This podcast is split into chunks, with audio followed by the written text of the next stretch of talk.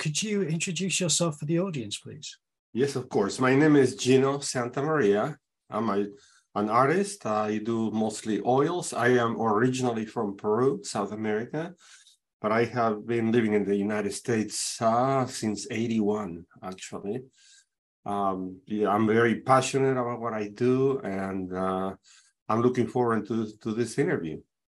Great, great. Um, Gino, I was having a good look through your Instagram uh, before. Your trees are incredible. Oh, thank you. Are, are trees your um, favorite thing to paint? Are they something you're drawn to in particular? Yeah, very good question. My children tells they tell me very often that all you paint is trees, and I tell them that's all we have in the Midwest. yes, yeah. Now, because of that, yes, I have developed a very. I'm very fond of trees, of course, but I like to paint everything. Um, there's a gallery uh, in Santa Fe, New Mexico, that represents my work. It's called uh, Legends of the West Gallery. And uh, obviously, every gallery carries the local you know, flavor in our work. So, yes, I produce work also from that region. You know, I yes. travel there and paint and, and what, you know, but so every gallery that I that represents me carries work that is that relates to the environment where they mm-hmm. operate. So to answer your question, yes and no. Mostly yes. I do paint trees though. Yes, and not many trees in New Mexico. Not too many. There's yeah. some beautiful areas near Taos that is mm. just mm. incredible. Mm. Uh, they have a lot of cottonwoods, and those turn bright green in, in the in the fall. It's just beautiful. Lovely, and I notice as well, and I really like your mountain paintings. So paintings where you've got the mountains. and mountains are particularly difficult to paint. Um, yes. More in, in, I think, the tones and the colours of them. It's a sort of blues and greys within there. Which mountains are you painting, first of all? Uh, some of the mountains that I have painted are from Colorado. Yes, yes. Some uh, are from uh, Wyoming.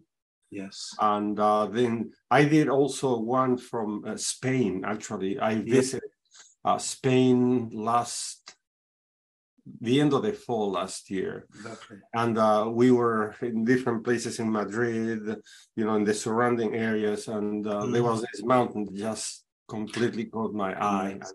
I painted that as well. It's the Sierra Nevadas, I think, in in in Spain. Um, I remember going up near Granada. Um, it's yeah. very beautiful. It's it's truly beautiful. I mean, Europe is so incredibly beautiful. I love painting just everywhere. Also, I have painted mountains from the northern Andes of Peru. Yes, that's what I was going to ask. And by the way, I am preparing to go on a trip for three months to the northern part of Peru and then from that area, I'm going to be branching out to Argentina, Brazil, uh, painting, painting. Wow. So I'm very the, excited about that. The Andes, I've never been there. Um, I've spent quite a bit of time in the Himalayas, um, oh. but not the Andes. But um, I mean, that is one mountain range. I mean, it's amazing. Did, did you grow up close to the mountains? Good question. Yes, I was born in a small town, very idyllic, beautiful then, uh, a small town of around 50,000 people in the northern part of Peru, in a state called Cajamarca. And uh, I grew up there until I was 13 years old. And uh, mm. it is perfect there. They, that's where I be headquartered, you know, when I go for three months. Yes. Uh, it's the weather is absolutely perfect year round, sunny yeah. most of the time. And uh, the high temperature in the summer is probably 70 degrees. Wow. And the lowest in the winter at night, maybe 45, 50. So wow. you can ask for a better place. Yes. Yeah. Have you ever been down to, to Patagonia? I have not. It's I am playing with the idea. Mm. Um, my two daughters, one who just graduated from college in Spain, and now she's back in the States, and the younger one, which is who is 20, they uh, have decided to join me on the trip. Oh So wow! That's I know they want to go everywhere. So Yeah. asking about Patagonia. Have you been there before? No, I've I've always been fascinated by it um, because it, I mean you're going very very south, and of course it, it like when you go very very north, it starts to get quite cold, and it Yeah. and it's interesting as well down there that Simon is from Wales in the United Kingdom, and down in Patagonia they actually have a, a very big Welsh um, population there, a Welsh community. Um, so I've always been fa- I'm, I'm fascinated by those sort of strange out there places that, that are a little bit different. Yeah, I have a twin brother who is also an artist, and he Mhm. actually lived in London for a while. He Right. absolutely loved it. He made Yeah. great friends, and it's a great, very artistic place as well. Yeah, absolutely. So what does your brother paint? Gina? He paints the same as me. Yeah. Yeah, paints oils, and he likes to do plein air. He has so many other interests. Like Yes. he plays the classical guitar. Wow. and that is he's very passionate so he doesn't go with me as often as i would Mm. like him to but we do go together on quite a few trips that we take uh, we like to visit national parks uh, yeah. here in the united states so we we we do a trip about once a year for a week or two and yes a painting trip Mm. So- It's a very creative family. Yes, in, yes, indeed. Very, very creative. I have a sister also who is on Instagram and she makes dolls. She has these beautiful dolls and she has 65,000 followers. wow. You know, 65,000 people who are passionate about dolls. you know. yes. Yeah. You didn't know it existed, but it does. So, yeah, very creative family. Yes, indeed. And and how about your daughters? Are, are they painters as well? They are very artistic. They are quite talented, but they don't have quite the interest. Uh, Yes. Yeah. It might have come one-. Yes, one of my daughters, my oldest daughter's paintings is in a prominent space above the fireplace in my house. Fabulous. That's the only painting that she's done, but it's beautiful. So Yeah. yes, yes, the creativity runs in the family. Okay. So, uh, have you always painted? When did you become professional? Um, Yes. So when my brother and I, I always refer to my brother and I because we were partners in crime and we still are to this day. He lives also in St. Louis, uh, which is great. But since we were eight years of age, I remember we were so passionate about drawing and painting. And with the allowance money that our parents gave us, we would just rush and buy art books about Rembrandt and Rubens and probably people that saw us thought, what is wrong with these kids? You know, they should be playing out there soccer, football, you know, Yeah. instead. But of course, soccer is a passion of mine as well. But so, yes, we always knew. And then when the time came, um, but let me backtrack a little bit before. When we were 13 years of age, my brother and I were accepted into the atelier of one of the most prominent Peruvian artists. We were still living in Peru at the time. And uh, Ismael Vanini, oh, what an artist he was. Very unorthodox way of teaching he had. But, you know, he never taught you directly. He made you look for the answers, which drove me insane at times. But so we grew up uh, in that environment every weekend, you know, every vacation day, we were painting in his studio. And we learned to copy the masters, Rembrandt and Rubens in particular, those Mm. two. Um, later on in life, we worked for years creating those uh, reproductions of the masters. Until then, I discovered plein air painting. But anyway, at the age of 18, uh, or around that time, my dad said, Kids, what do you want to do for a living? We say, We want to be artists, obviously. And that said, I tell you what, um, I'll pay for school.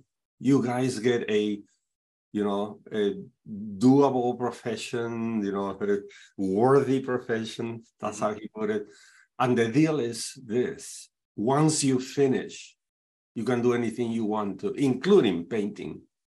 That's a deal. So my brother start, studied hydraulic systems engineering. And in fact, he got a, a, a master's in it, you know. And I studied genetic engineering. Don't ask me why, but wow. I did. Now, that was a game changer for us because it set something in my head that was just glorious mm-hmm. because I started seeing everything as cause and effect, mm-hmm. including art. Painting is so scientific if you think about it. Mm-hmm. Color theory is is not a wishy-washy oh, concept no. somebody invented. It's real and it's scientific.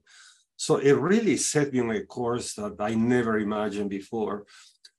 I moved to the United States later, you know, and I became a full-time artist. Um, but then I got married. that changed everything. I never stopped painting almost full time, even though I was working full time. Yes. And uh, so, fast forward to today, that's mostly what I do.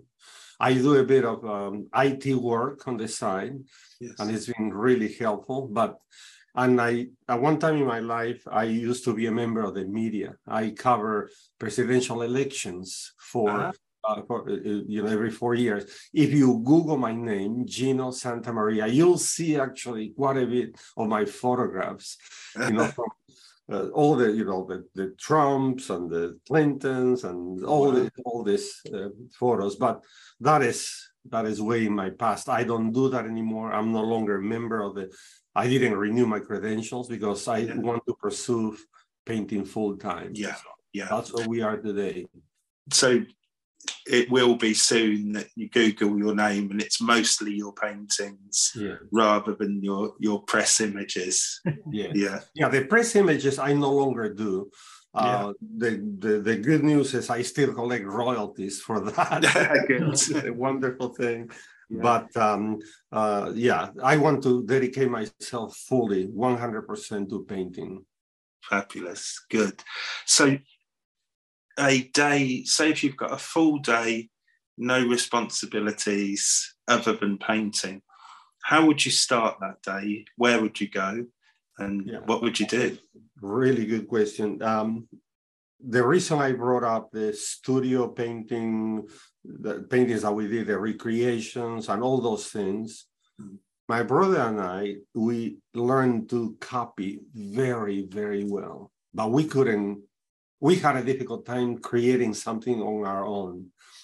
And so I tried it, you know, tried to create things in my head and then paint them. It was difficult. Five years ago, I ran into plein air, the practice of plein air by pure accident. Uh, I don't remember even how, but I found myself entering a competition of plein air painting. And uh, the arrogant person in me said, I got this. How difficult can that be? You know, you just paint what you see. It absolutely floored me. Yes. I I was lost. I didn't know what to do. Mm. And I scratched my head and I thought, how is it possible that I cannot copy what I see? Well, the light was changing, obviously, chasing the light, the proverbial chasing the light problem. But that set me on a course that absolutely changed my life. Mm-hmm. Absolutely. My painting style changed. Uh, I used to produce 10 to 12 pieces every year, paintings. Now I do about perhaps 150 yeah. or more a year because of the practice of plein air. Yeah. So my day usually, no responsibilities. I would get up at about 10 a.m. because sometimes I work late yeah. the previous night. So I would get up around 10, have breakfast, and head out the door. Um, I am a part of a group of artists. We get together every Sunday at 9 a.m. at a different location. Just show up and paint. That would kind of be my how I would do the day, and then repeat in the afternoon, do another painting in the afternoon. Good. And maybe in the studio, I am not a purist when it comes to plein air paintings. So when I come home, I examine the painting, and if it needs a little touch, I do it. Yeah, yeah, absolutely. I think that's really interesting what you said about it, that switch from copying great master paintings, uh, drawings, to then working plein air. Um, plein air is very, very difficult. I mean, I'm not mainly a plein air painter, so I do do a little bit. And I'm always absolutely blown away with how difficult it is because you've got so much visual information going on around you the sense of depth, the sense of space, Mm. um, and then there's the light, of course, Absolutely. and and to be able to to capture um, what you see in that certain amount of time, and you have to rely on your memory to some extent Precisely. especially with I paint a lot of skies and clouds, and you your head can be down mixing and go, oh, that's perfect. you look up, and especially here, the clouds move very fast. Well said. You look up and it's changed. So to some extent, you have to have that observation and that faith in your memory a little bit. Yes. And yeah, do you Yeah. find that's a Are you familiar with John Carlson's book on No. painting the landscape? No. John uh, Carlson was an immigrant to the United States and he wrote a book called Painting the Landscape. It's actually quite cheap. It's about eight, Yes. ten dollars on Amazon. But I'm that make a note of it. yes, that book has become the Bible of plein air painting in the United States. Uh, it was written in 1928, so the book is a bit dated as far as English uh, is concerned, but he is just, oh, it's so rich and so good. In his last chapter, he encourages artists to go out, and I've done that before, and it's incredible the experience. It says, go out, don't paint, observe. Yeah. Observe, memorize, go home, Yeah. and paint it. Yes. Painting from memory. Yes, it's very interesting because I I teach painting myself, and Okay. um, I spend a lot of time in the landscape. Um, and I don't class myself as a plein air painter because I'm I'm not a purist. But what I will do, I will go and watch the sunset, watch the sky, and at most I will make tiny just thumbnail sketches just with a pencil or pen of just the composition but i will remember the light and and be almost in a in a meditative way try and be as present in that moment as possible and then come back to the studio with the thumbnail sketch just the composition and then try and pour that that memory in. And this is what i teach as well to students to especially if you're getting in um, you know you get so sort of stressed trying to plein air paint go and just be and absorb it all and then loosen up basically and go back yeah Absolutely. A- a- Additionally, you are dealing with so many outward conditions like yes temperatures, wind. Um, I was two weeks ago. I was in Alabama painting, and I uh, came to this portion of the ocean, the shore, you know, in a beautiful park, and I saw a sign that says alligators and snakes frequent these shores. Please be careful. So I added those to my list of things that can go wrong when you do this. I cannot recall one time where I didn't see or a spider was crawling on me while I was painting.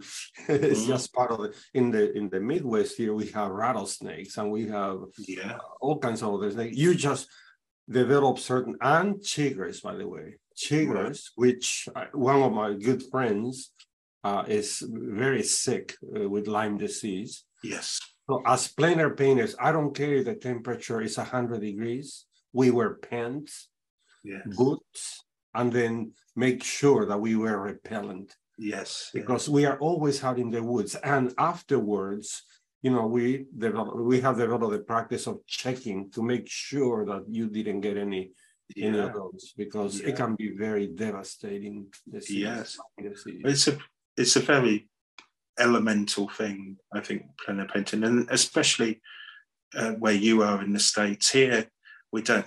Thankfully, I mean, we do have ticks and could get mm. Lyme's disease, but thankfully, we don't have any rattlesnakes or anything here. We do have a lot of rain, a lot of wind.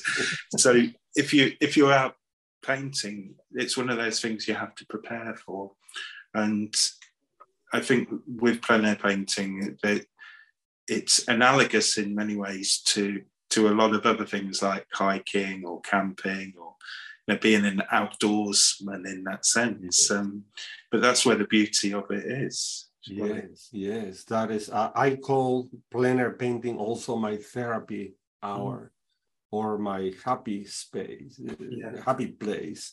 Uh, it's I don't know. It's it's is that time that I connect with nature, that I am out there by myself, and I prefer the more isolated area, the better, you know. Yes.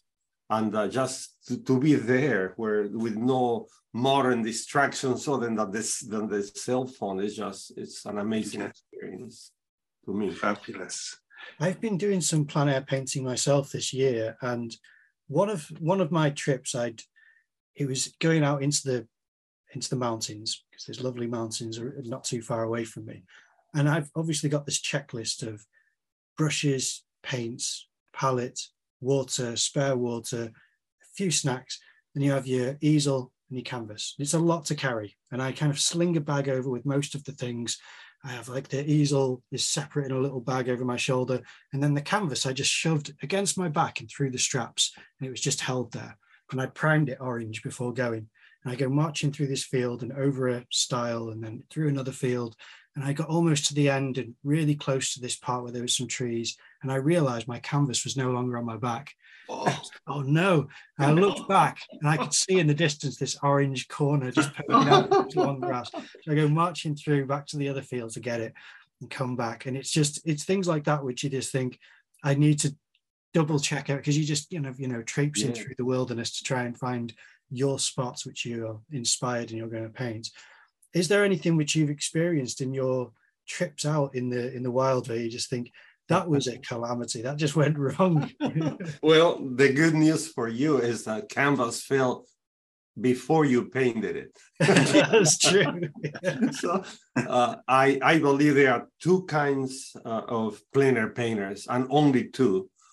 One, those who have lost a painting due to wind or something, and those who will. There is no other kind. so yes, I have uh, my paintings have fallen on the floor. They yeah. have blown off the easel, uh, and every friend that I have, you know, has had some type of experience along those lines. But you know, also you develop. Uh, uh, a list or a check for, to make sure that you bring everything. One time I got they're ready to paint and oops where are my oils? Yeah. Didn't have them. So thankfully i had uh, met up with a friend to paint and i was able to to use his but mm. it's very you develop those with practice you know to make sure that you have everything in the united states as well as in europe i'm sure. Year after year after year companies develop new and better easels you know. Uh, I recently purchased this. It's called the uh, the Soltek Compact, and it's only seven pounds. It literally sets up in ten seconds. Wow! Literally, and uh, it is the ideal solution for me be- because I'm about to undertake this trip for three months to South America, and carrying light uh, mm. luggage was critical. Also, I found that I can take a pad of linen pads and would be much lighter than to have linen panels or canvases. Yes. Especially since I intend to do, I don't know, I'm very ambitious, I suppose. I intend to do about 80 paintings or so during yeah. my trip. So, so you with you're saying with the so basically sort of sheets of linen primed. Um, and and looking at your easel, will will you have to carry a board to tape them to, or yes, something like that? Exactly, a board and use clips or yes. tape. You know, or tape, yeah. Tape the corners. Then this later, yes. So I, I have been preparing for that. Uh, also, I have found the Strathmore oil paper. Yes. Very, very good. I'm delighted to, yes. to have found that because I like the texture, you know. And additionally, I prime them one more time. Oh, okay. All my yeah. surfaces with oil ground. Yes. Uh, it, it, just is less absorbent and the brush mm-hmm. flows mm. easier. Mm. I, I do prime everything I paint on, including canvases, yes. one more time. Yeah. One more time.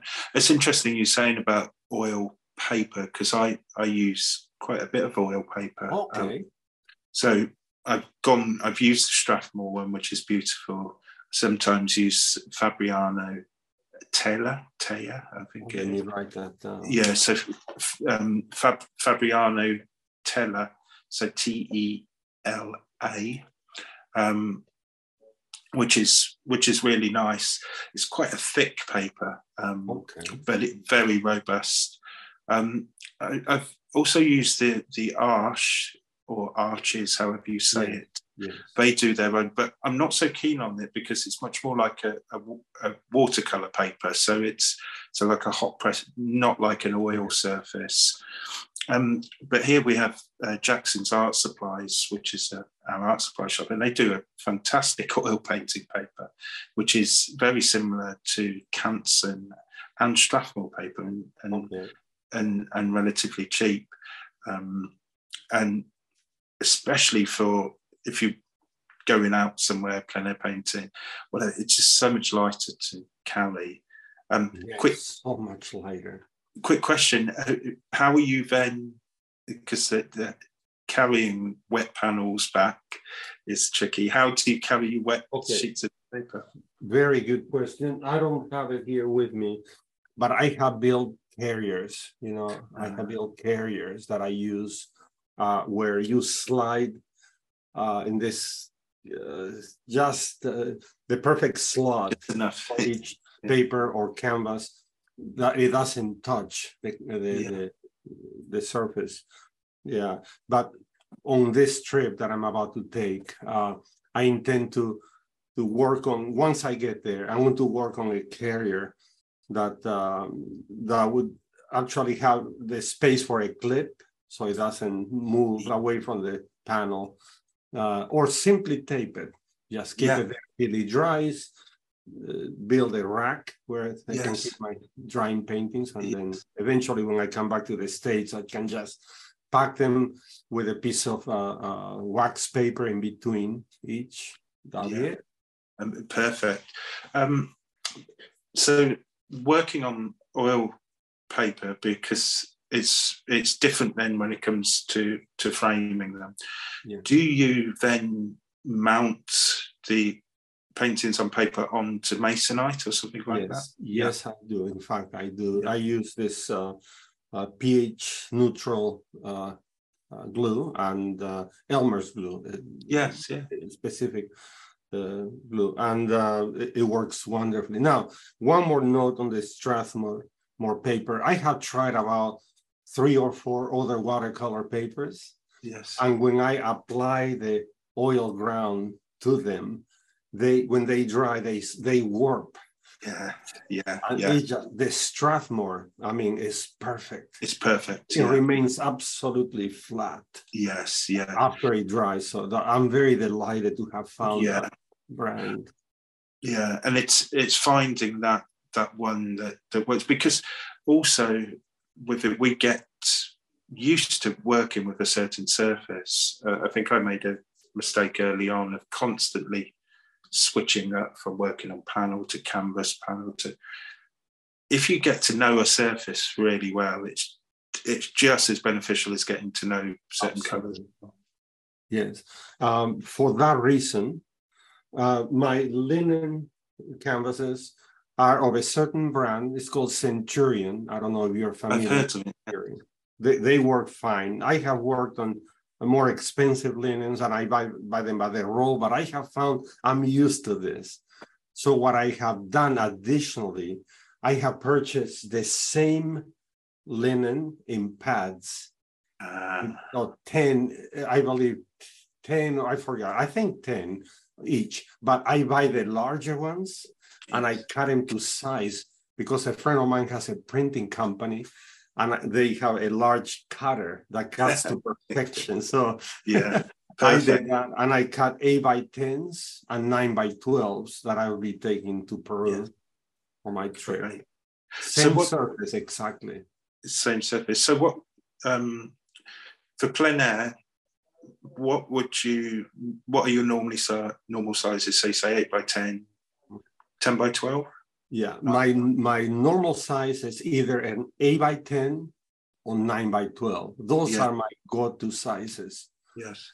And I do have a carrier that I have built that actually accommodates three six by eights, three eight by tens, three nine by twelves. And so when I get there, I decide I don't have to just carry one panel. Um, and it's very, very useful. Occasionally, I do a larger piece. This one is a 20 by 24, by the way. And I have already worked two sessions on this one, but I intend to do at least one more or perhaps two more. It is not usual that I uh, work on larger pieces like this, but the largest plein air p- painting I've ever done uh, is a 24 by 30, and it took me five sessions. Wow. The trick about doing something like that is you have to wait for the right conditions, you know, for the right lighting conditions and so forth to be similar to the, the I was going to ask, is there a time of day when, because you've got such nice light in your paintings as well, is there, is it early morning or is it, you know, what's what's the time of day that Yeah. suits you? I prefer uh, late afternoon because that is when the colors are the richest. But having said all that, uh, there's an expression in plein air painting uh, that says, do not chase the light. in other words, you see something that you like and you start painting, but the light changes, then you change. Yeah. That is no, no, no Yes. decide what you want to do, memorize that, and to, in today's world, you have a cell phone. Take a photo if you have to. Yeah. Although a photo is a very terrible Yeah. representation of what you are seeing because it does not capture the colors right. Yeah. That's why memorization is so important Mm. Absolutely, because you could be chasing that light all all day. all, all day, and there's there's something about the the freshness and immediacy of seeing the light that you like, Yes. and then as an artist, you have then that power, like you were saying, from your memory, from your technique, to be able to capture it like Yeah. that, Yeah. and it's it's being able to be completely in the moment and that is that interesting thing with plein air painting but yes it's observation absolutely it's observation but it's also artistic license as yes, well oh, 100%. In fact, uh, one time when I first started doing plein air painting, I was a literalist. In other words, I would see a tree and another tree and another tree. They were perfectly equidistant to each other, boring. Me, I just copy exactly that. yes And I, I felt this is not working. My friend Sean, who is a dear friend, a, a purist when it comes to plein air painting, 100% pure, put his hand on my shoulder and he said, Gino, I give you permission to change things. I said to him, Can I get that in writing? yeah That really triggered in my head. Now, reading later John Carlson's book, he says in his book, nature will rarely give you the perfect composition. yeah It is incumbent upon the artist to arrange. Embellish, or eliminate uh, elements of the landscape in order to suit your composition.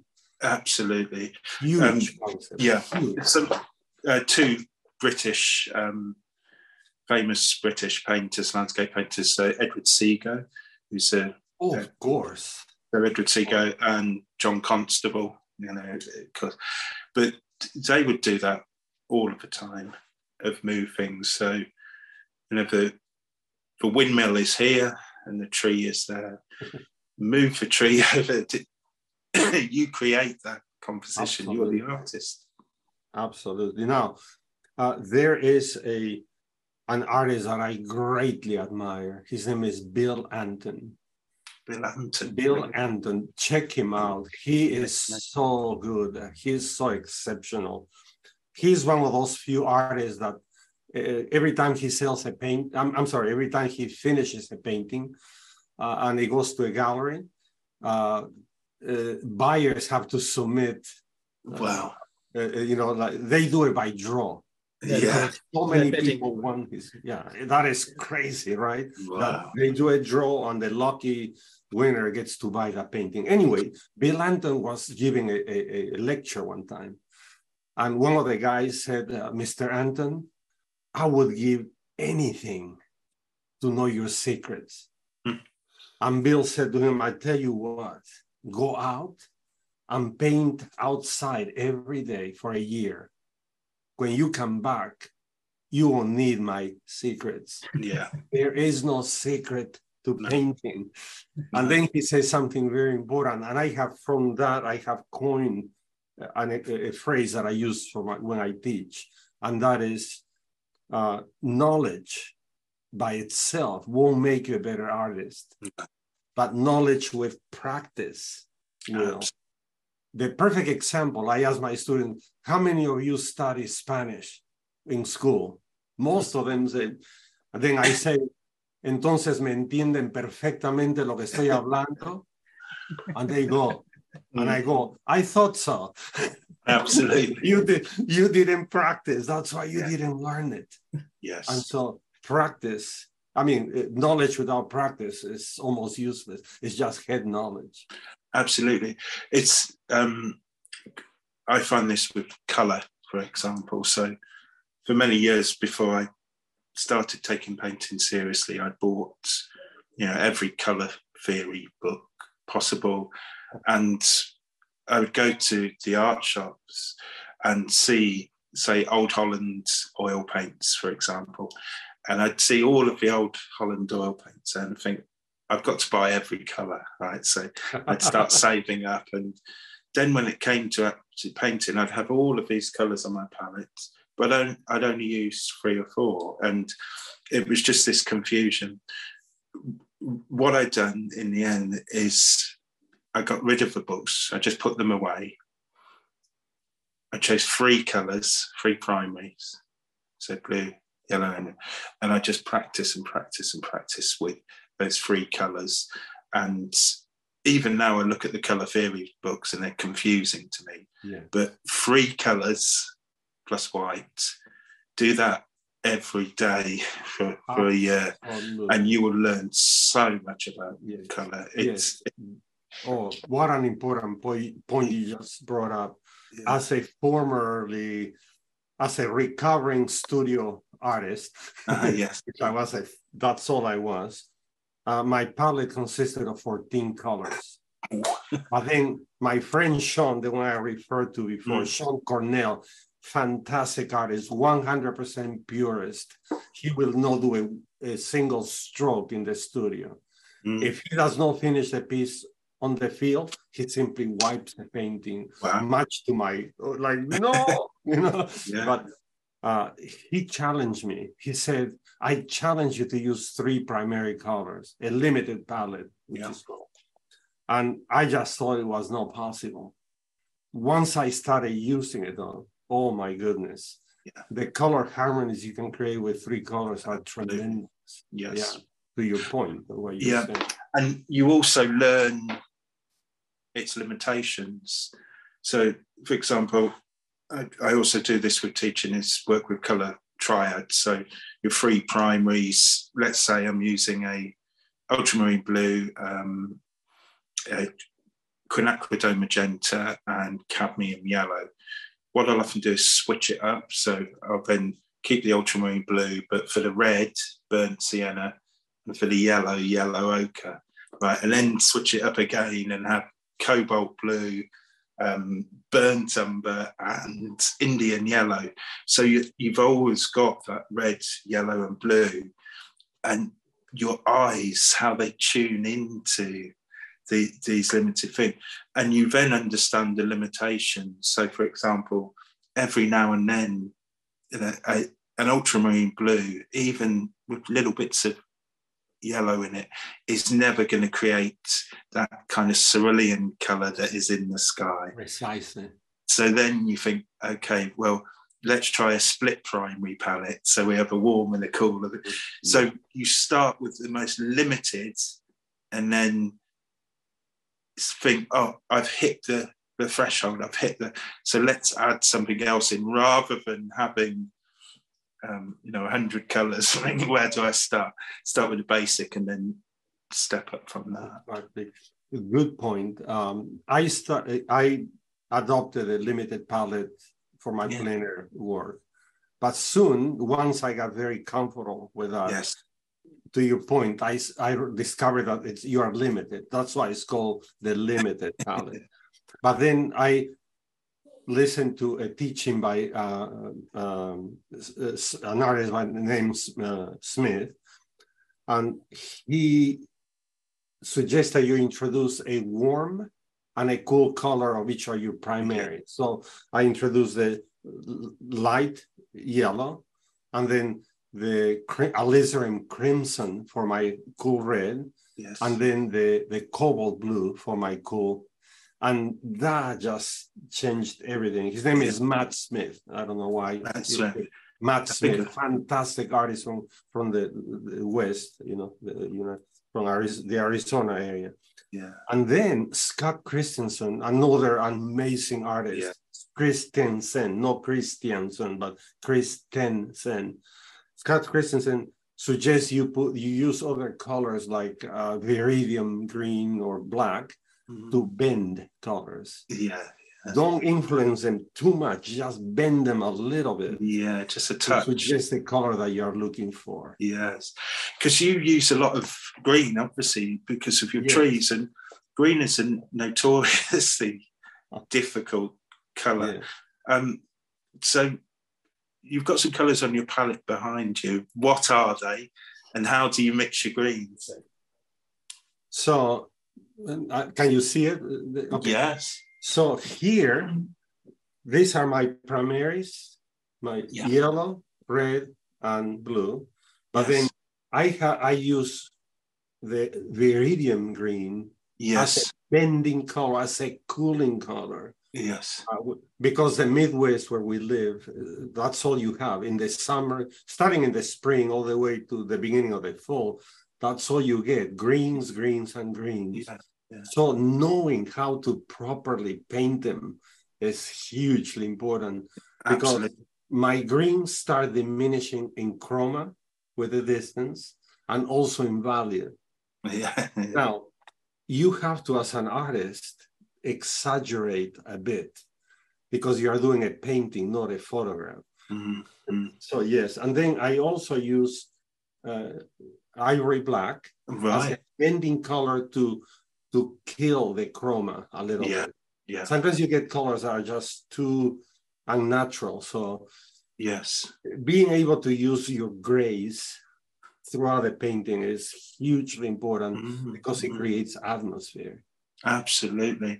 And of course, I mean, ivory black and cadmium yellow make great greens. Yes. Yeah. Now, uh, for for the long forever for ever since I've been painting, I have used cadmiums, you know. Yeah.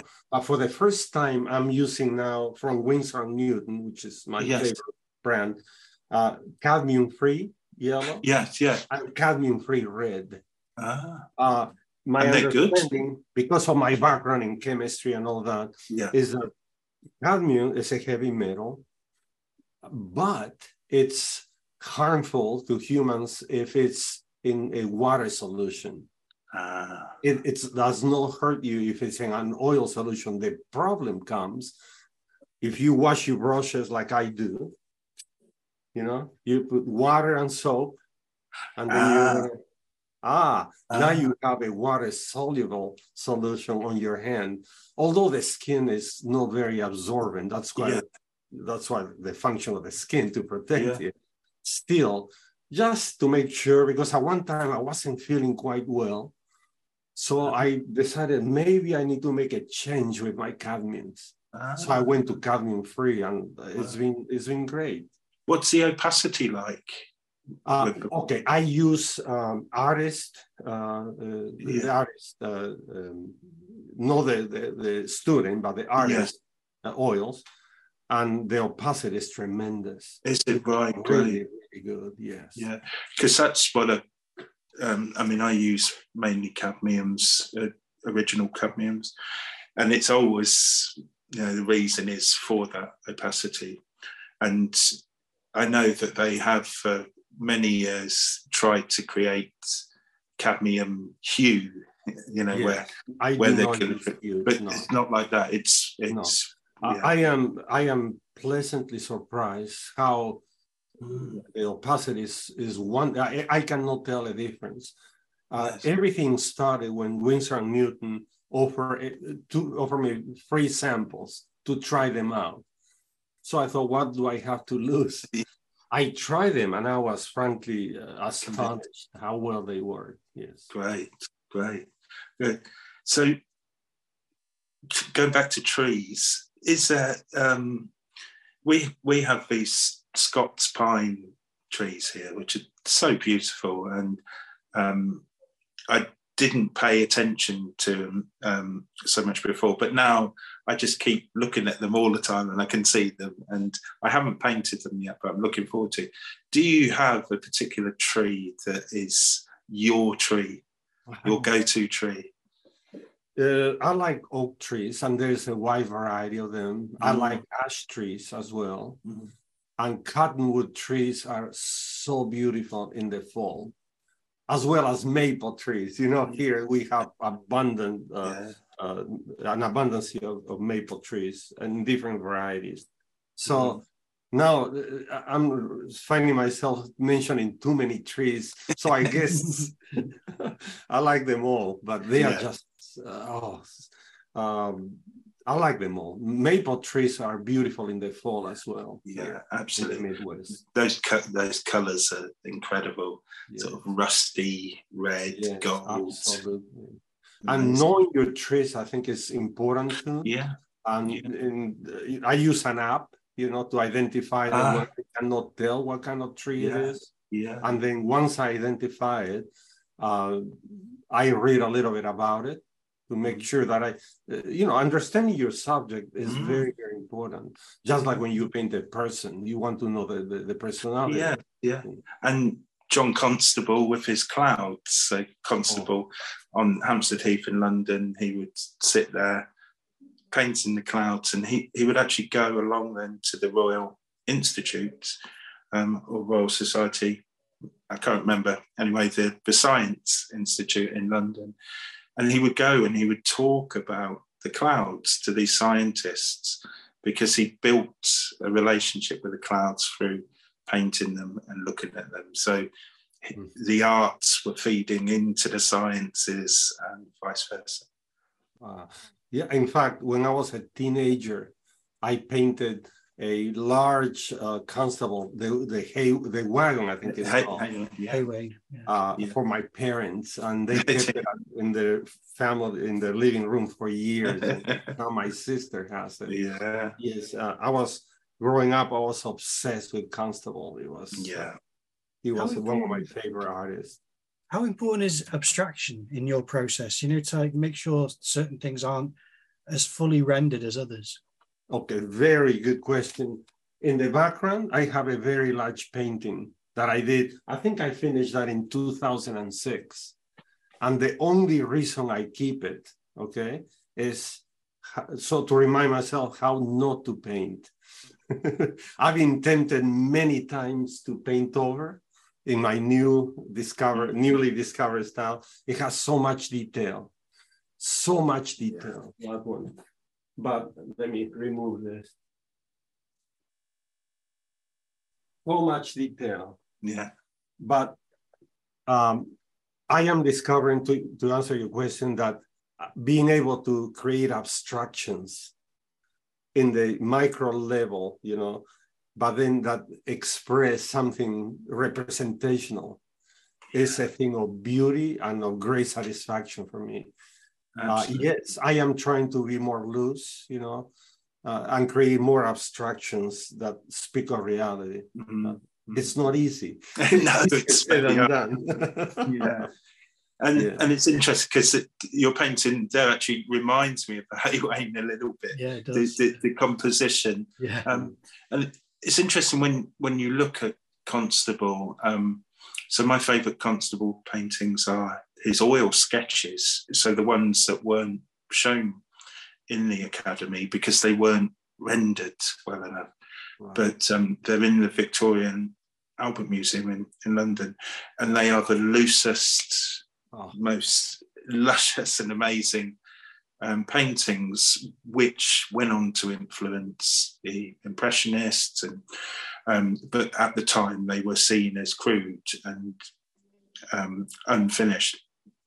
But the way he captures um, clouds or a bit of land is just through these brushstrokes. So from a distance, you look at it and it's a cloud. You get close up and it is very abstract, purely painterly abstraction, just incredible.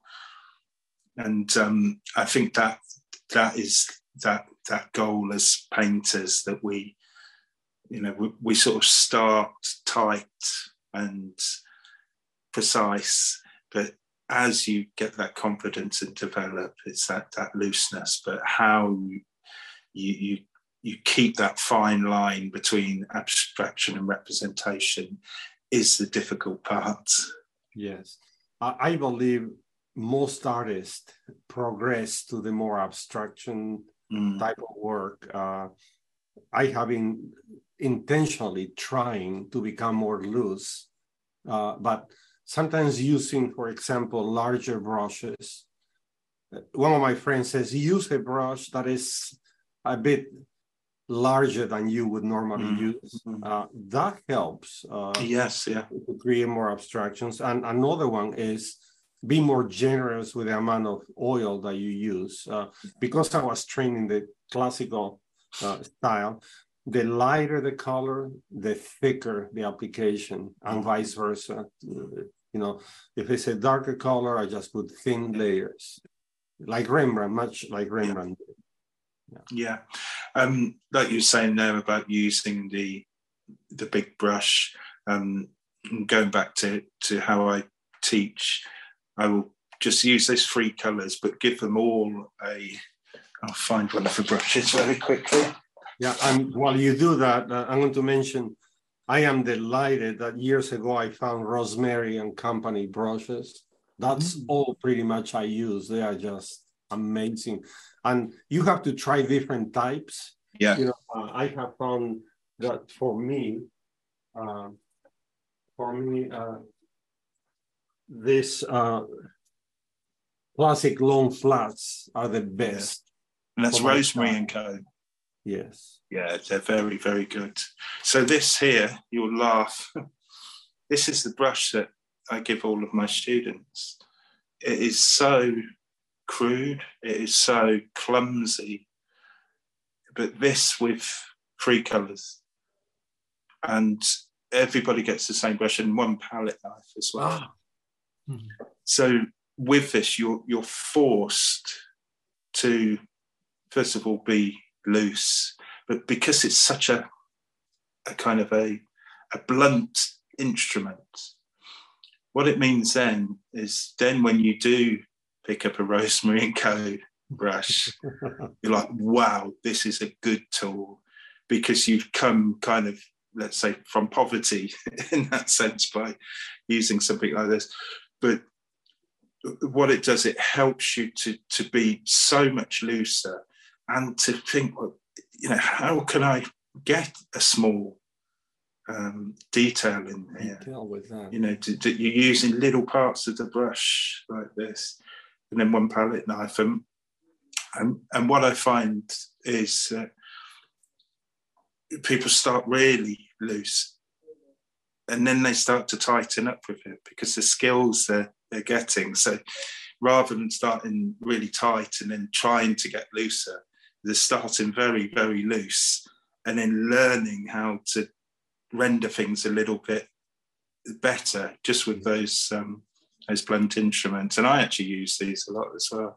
I mm. bought I bought loads of them, probably for schools or something, but they had boxes of 10 of them for one pound and I bought oh, you know, 30 boxes or something. Yes, uh, your your um, your idea has totally intrigued me. I think I want to try something yeah. like that, see yes. what the results are. Yeah. yeah.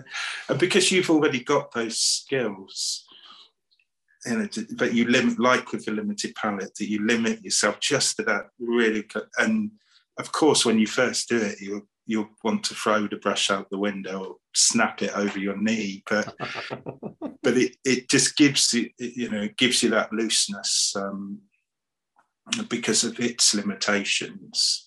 And then when you do pick up your lovely rosemary and Co brush, you're like, this is heaven. it's true. Yes. Additionally, I keep a few uh, rudimentary brushes. Some yes. are not in the best shape to, to create some details that yes something different effects. Yes. So I do that as well. But my workhorses are rosemary brushes. Yeah. I love yeah. them. I love it. Just I bought quite a few of them, by the way. You know, I tried this and I tried that, and but this particular um, classic long flats, I yes. have found them to be the best for my style. Yes, and again, it's those things like you were saying about the canvas, the linen. The, the more one gets um, accustomed to their tools, you know, the, the better you can paint. Yeah, in that sense. Yeah. I have even tried, for example, Claessens uh, linen. Yeah, it's very expensive. I I liked it, but it didn't really. It, it didn't hit home with me. Yeah, mm. yeah. I had a briefly had an art mentor, and she she was very similar to your atelier experience to the extent that she came from the school of Rubens, so she was very thin with the layers of paint. And she also, it made me smile when you said how unorthodox your, um, I, I can't remember the chap's name who you said would, would teach. And she was very similar where it was like pulling teeth trying to get any information yes, out. that's what it was. So, and yeah. I used to do it by reframing it as her work because otherwise if she was to reflect on my work she'd just be supportive and say very good or where's this you know where's the light and where's the you know she just asked me about the scene as opposed to my work yeah and i used to have to say to her if you made this what would you change she'd say oh well in that case and that was the only time when she'd say i changed oh. this you'd have to consider that and think about that is there anything where when you were in that atelier where you there was something which was was you actually did get some imparted knowledge which was you know not you didn't have to kind of uh, work out in it in some kind of trickery to get the uh, get the words. Uh, yes, well, uh, his work was well sought after. Um, every single painting he ever painted just would, you know, sell, his clientele was, uh, in general, very wealthy people. Mm. So, but so he always used the best of the best in everything, the best oils at the time in Peru and I believe they still are. Winsor and Newton were some yeah. of the best, and uh, that carried to us. But uh, I think just his passion and attention to detail was incredibly important. I remember one time he said, "Okay, boys, you're going to copy this portrait of Rembrandt." That he a portrait of a man extremely loose, just unusual for Rembrandt to be that loose, very abstract I think we spent three months or so working on that. He wanted every brush stroke wow. identical. So finally, thank God we are done here. He was okay, very good. I have your next project, boys. You are going to do it again. It's like what? Yeah, that, that's so good. That, that taught us there's something to be learned even when you think you already have it just to to to reach deeper farther mm. you know that was in essence what we got from him he was a perfectionist to the core yes. and uh, to find you know never be satisfied with a painting until you really are. In other words is this all i'm all i'm able to do? This is all i'm, I'm capable of producing. If the answer is no then it's not finished. Yeah. And that, that discipline as well of it being um, i've talked to people before who say they would like to be artists and they say but you know I, I don't get inspired that much to, to paint. I said you're getting it wrong. You know, you know I mean, I can't remember who said it, but sort of talent was um, one um, inspiration, ninety nine percent perspiration. Yeah. You know, but it's this idea that you that you turn up, and like you were saying with your teacher there, that it's a discipline to be a painter, to yeah to be an artist, both in the learning but also in the um, the mode of of, of being an artist. You you have to turn up and you. And, the and, more you do it, the more you do it, the more passionate you become. Absolutely, you don't have to force yourself. Uh, a quick anecdote: I have a friend who is a motivational speaker. He does that for a living. Years ago, he was trying to uh, get me to you know to, to to hire him so he can so he wrote me uh, an email and saying gino how would you like to get up in the morning and say i cannot wait to do this and be passionate about it? And when the end of the day comes and you have to stop you get mad because you have to stop. So i i answered the email dear mark which is not his name you know. I said dear mark um, if I get even this much more passionate about what I do, mm. my wife would probably leave me. yeah, very true. Very, well, and it is, been, it is such a passion, isn't it? It's and a I, passion. Yeah. I'm sorry to have to wrap up. We're so close to half past now. So I just want uh, to ask, is there anything you'd like to promote as far as an exhibition or your social media? Where would you like people to go and see you? I think, thank you. Thank you for asking. I think the easiest way to find me and follow my work is on Instagram, which is Gino, G I N O, Santa Maria Art. That is the easiest way. I, I post there everything that I do from day to day basis. And uh, I think that is the best. And my website, of course, ginosantamaria.com. Fantastic. Well, you've been so generous with your time. I really appreciate you being yeah, here. It's been a great conversation, Gino. Yeah, likewise, guys. Thank you so much for having me, and I wish you all the best.